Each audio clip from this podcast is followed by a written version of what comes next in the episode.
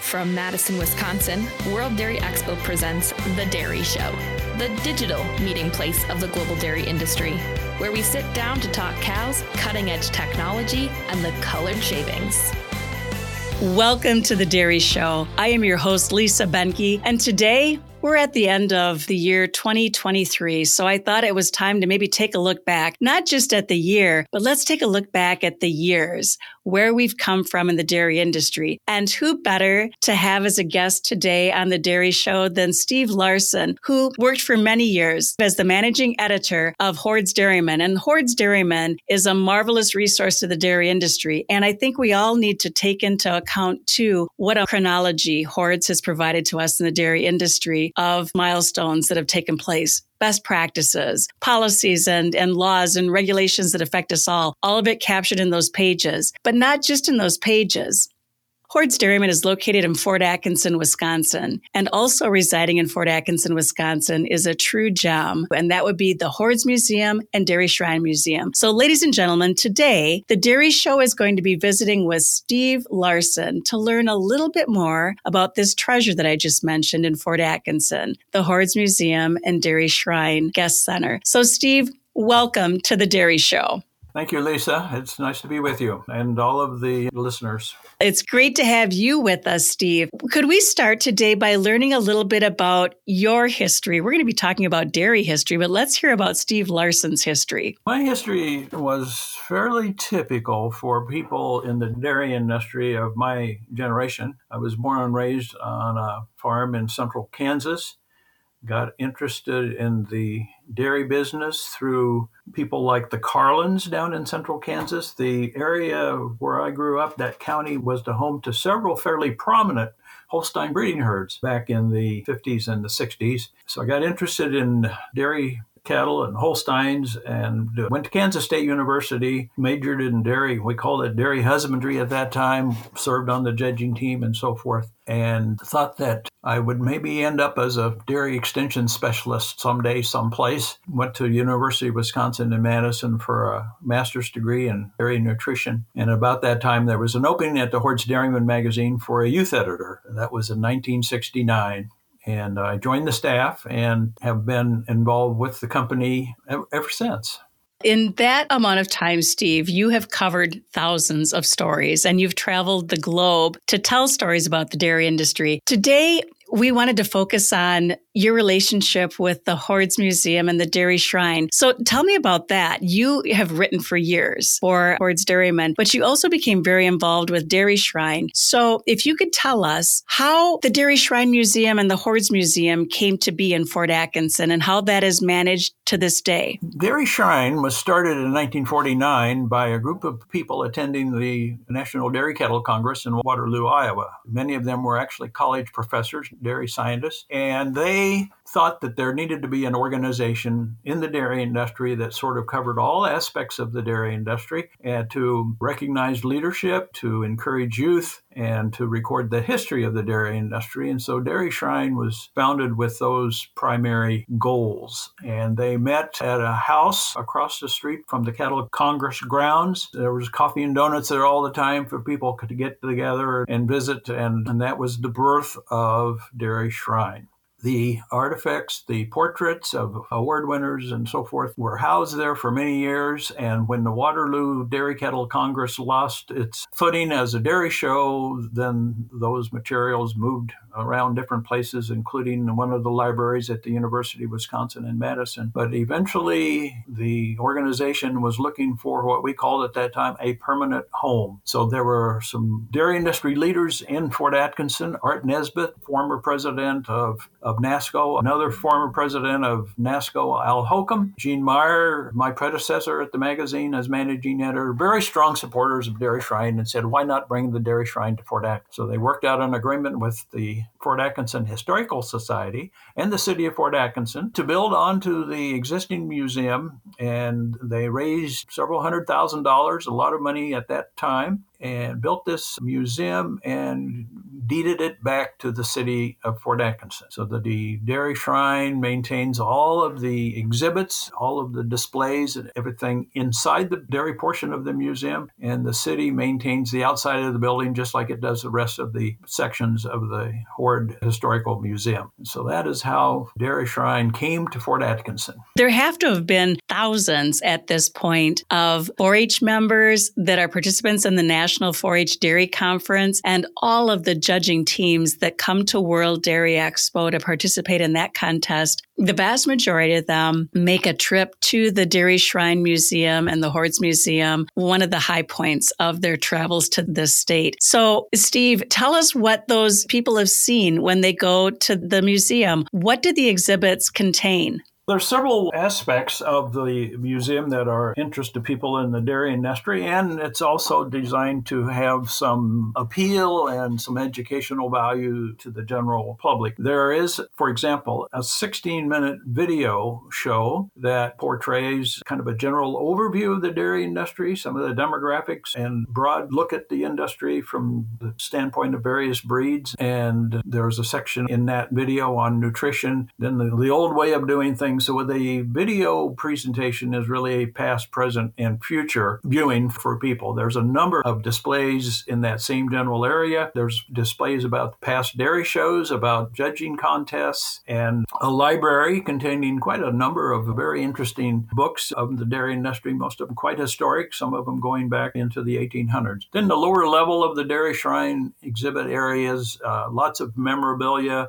it's where our Hall of Fame is, where the portraits of past winners, of guests of honor, and pioneers are on display. There's some educational displays about embryo transfer and feeding and nutrition and AI and lots of interesting things to look at. And, and of course, a lot of dairy industry collectibles, churns, and separators, and all kinds of early milking machines, foot pedal milking machines, and so forth. So there's really a lot of things to. I just noticed the other day that Dairy Shrine has about 6,000 square feet of exhibit space in the building. So there's a lot to see. There is so much to see. And you made mention of the library. So, the Joe Eves Library, and this is what I really, really wanted to talk to you about today, Steve. I was at the Dairy Shrine Museum one day doing some research, and this three ring binder was open on the table in the Joe Eves Library. And it caught my attention because it was a collection of letters. And I was, first of all, fascinated by the signatures on those letters, but second of all, fascinated by the content of the letters. This was an invitation put out by the Dairy Shrine in celebration of the Dairy Shrine's 50th anniversary, which just coincidentally happened to coincide with the turn of the century, the millennium. It was in the year 1999. And if I'm not mistaken, Bernie Heisner, who headed up the Dairy Shrine at that time, had put out this open invitation to people to opine on what they thought was maybe the invention or technology that launched the dairy industry furthest forward in the past 50 years. So, Steve, you've got that book sitting there on your lap. I really wanted to talk about that book today. It is a fascinating a collection, I'll have to say. I think there were 77 letters received by Dairy Shrine from people across the industry, from breed organizations, AI, university professors, uh, consultants, breeders, a whole variety of people. And I was amazed at the amount of time that each of them gave. These were some of the busiest people in the industry at that time, I know, but they took the time to gather their thoughts and to submit their opinions on some of the most significant developments during the past 50 years in the dairy industry. And it, the response was overwhelming. The content is fascinating and it really is a kind of priceless keepsake for our dairy industry, frankly. That that little three ring binder contains a great deal of wisdom and foresight. It really does, Steve. I can just only imagine the listeners right now are probably just thumbing through their minds right now and, and trying to imagine what people cited as the most important. If you could single one thing out in the last 50 years that has moved us forward, I think you said Bernie Heisner himself had gone through those letters, those 77 letters, and summarized them. So I really want people to come and sit in that library and take it all in themselves. But let's give them a little tease today. How did Bernie summarize what's in that three ring binder. What rose to the top as maybe being the greatest contribution to the dairy industry that propelled us forward in the last 50 years? I think that he wrote in a note to Maury Corr, who was, I assume, the executive secretary of Dairy Shrine at the time, after having spent uh, off and on, he said about a full month going through those letters and digesting the content. He sent a list of, I think he called up the top 20 items and developments that, that he identified from those letters. So the one that was the one factor that was mentioned the most actually was artificial insemination. And maybe that's not too surprising. That came on the scene in, well, in the 40s and 50s and really began to take off in the 50s, about the time that Dairy Shrine was formed. And so it certainly was in the great impact was in the early years of, among those 50 years that they focused on. So that was the biggest thing. And according to Bernie's summary, that was the item that was mentioned the most. The second item in popularity or mentions was genetic evaluations. I'm not much of a geneticist, but we went through a lot of things. We had dam daughter comparisons and we had herd mate comparisons and all of these things. But these things all developed and were refined through the years. And certainly, our knowledge of genetics and our application of our knowledge of genetics to the industry was certainly significant. And you have to agree that that deserved a pretty high ranking as well. And right up in there was frozen semen. That being able to freeze semen, obviously distribute it on a widespread basis really extended the reach of the artificial insemination industry and the genetic improvement that it represented. So that was uh, significant as well. The next on the list was computers. And obviously, computers did affect us in many, many ways. We needed them for our genetic evaluations, we need them for our DHI records, we need them for ration balancing. There was just an endless application to be able to crunch these numbers. And I'm sure that back in the early days, some of these computers probably filled full rooms because of their inefficiency compared to the phones and, and laptops that we have these days. But that was a pretty high rank as well. And the next on the list was total mixed rations. And obviously, a very uh, important development. You know, the concept of being able to, in every bite, give a cow everything she needs was very significant. And it's just basically widespread now. There's almost total use of total mixed rations or variations of it. So those were the top ones on the list. And there were some little gems hidden within, too. I guess I'm 60, so I grew up with them. But one person had offered that the barn cleaner was maybe one of the most significant contributions because it freed up so much time.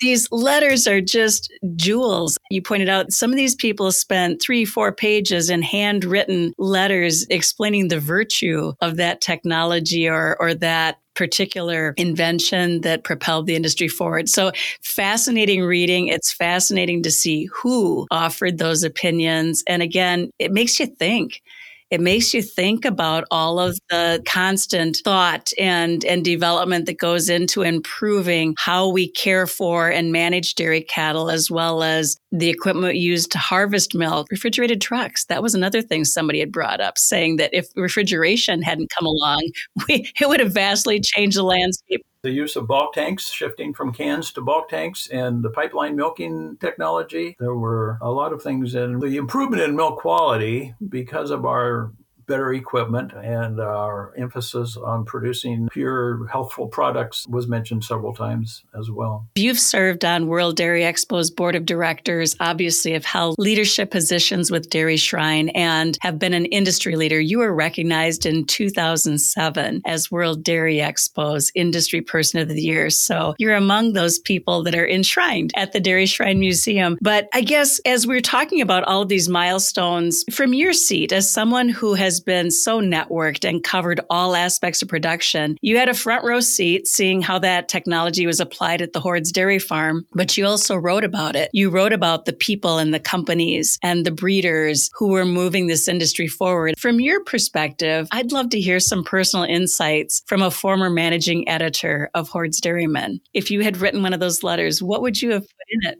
One of the significant aspects of the dairy industry, from my perspective through the years that I I observed it was the improvement, the big shift in emphasis towards cow comfort and giving cows a healthful environment to produce milk. And I kind of look at it from the standpoint of when I was new in this business some 50 some years ago. Many of the things we did were for the sake of the people taking care of the cows, ease, so to speak, and saving labor and uh, keeping our barns from being too cold, for example. And some of the examples that I would use was when we first started using free stalls on a widespread basis. We started out, we, would have this uh, concrete stall surface, and then we thought, well, it can, we don't want the cows to lay on concrete, so they we put down uh, indoor outdoor carpeting. Seemed like a great thing to do do? Well, it was terrible on the cows. We had a lot of hock injuries and lameness and so forth. And so that progressed through the years. And, and now, of course, so many people use sand in their free stalls or water mattresses. So that's just an example of where we've learned to do what's best for the cow first. And then, then we as caretakers can deal with it.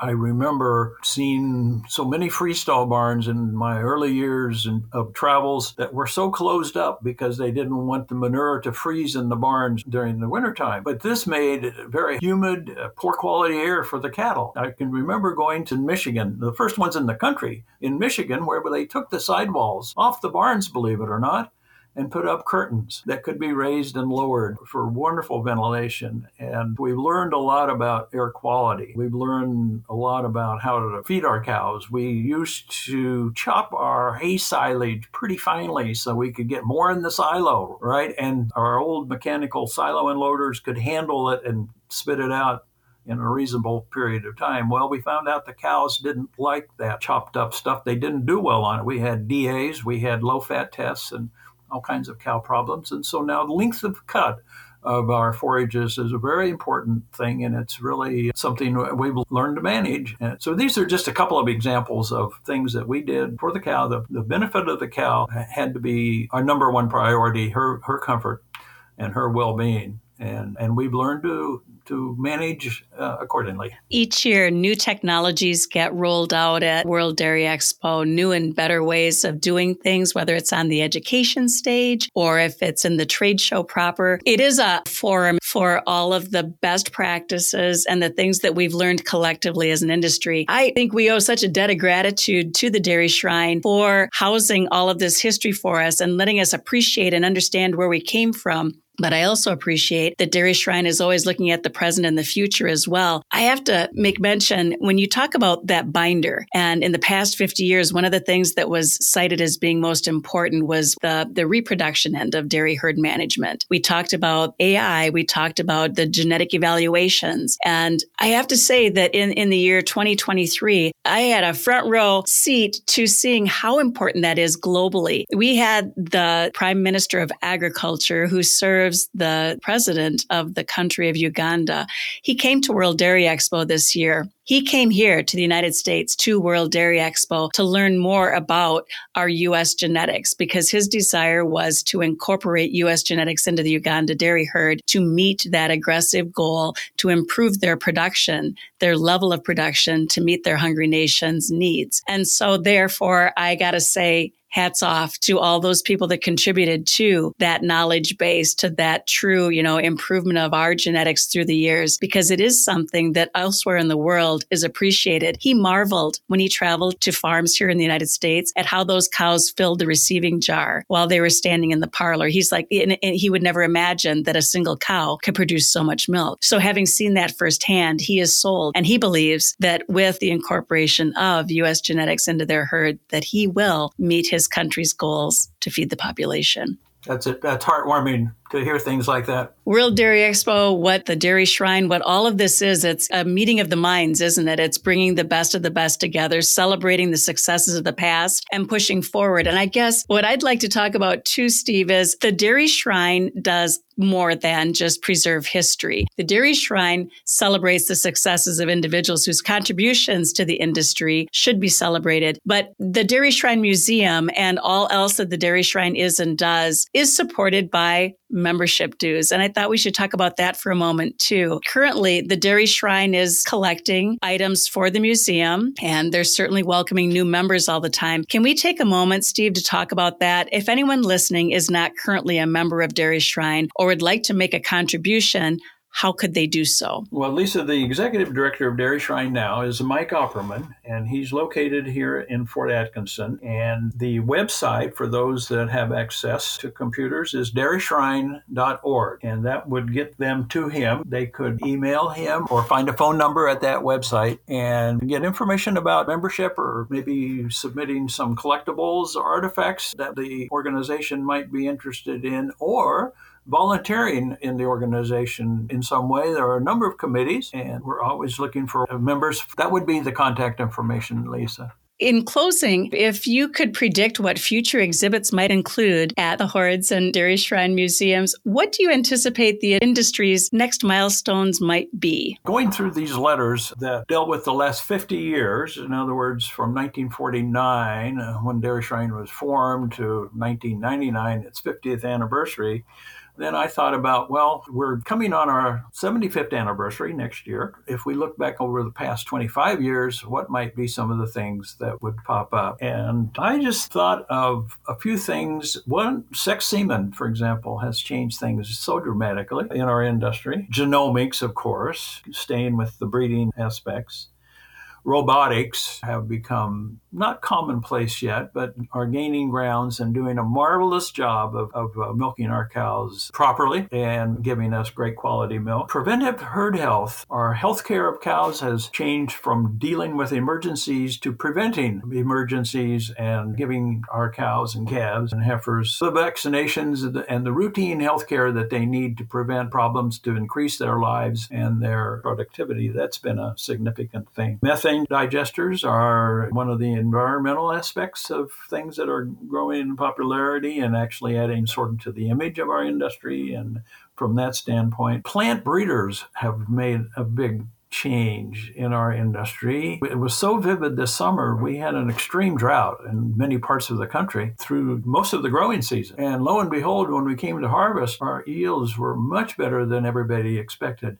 And we owe that to the plant breeders that have made our corn varieties, especially more drought resistance. It's been remarkable, and that really has changed things. Another thing would be chip technology and ID, uh, IDing of our cows. We're monitoring rumen motility, we're monitoring cow activity levels. Obviously, we're identifying our cows. We're using chip technology in incredible ways and the technology has become low enough in cost that it can be widely applied. So those are just a few of the things that sort of came to my mind when I thought about, well, what about the past 25 years? That might be, if I were to write a letter now, maybe those would be some of the things that I would talk about. It's hard to narrow it down to just one thing. I hope that all of you listening have the opportunity at some point in the near future to visit the Hoards Museum and the Dairy Shrine Museum located in beautiful Fort Atkinson, Wisconsin, adjacent to Hoard's Dairyman. So much to see and do there. I guarantee you, you would be just like me. I'm sure if you sat down in the Joe Eves library with that binder for just a moment, you would get drawn into it and could spend hours and hours reading through it as I did. And the museum exhibits, as Steve stated, are just fantastic. It's a, a marvelous collection and one that continues to grow because the dairy industry continues to grow and evolve. And when the Dairy Shrine puts out that invitation to summarize the last 25 years, Steve.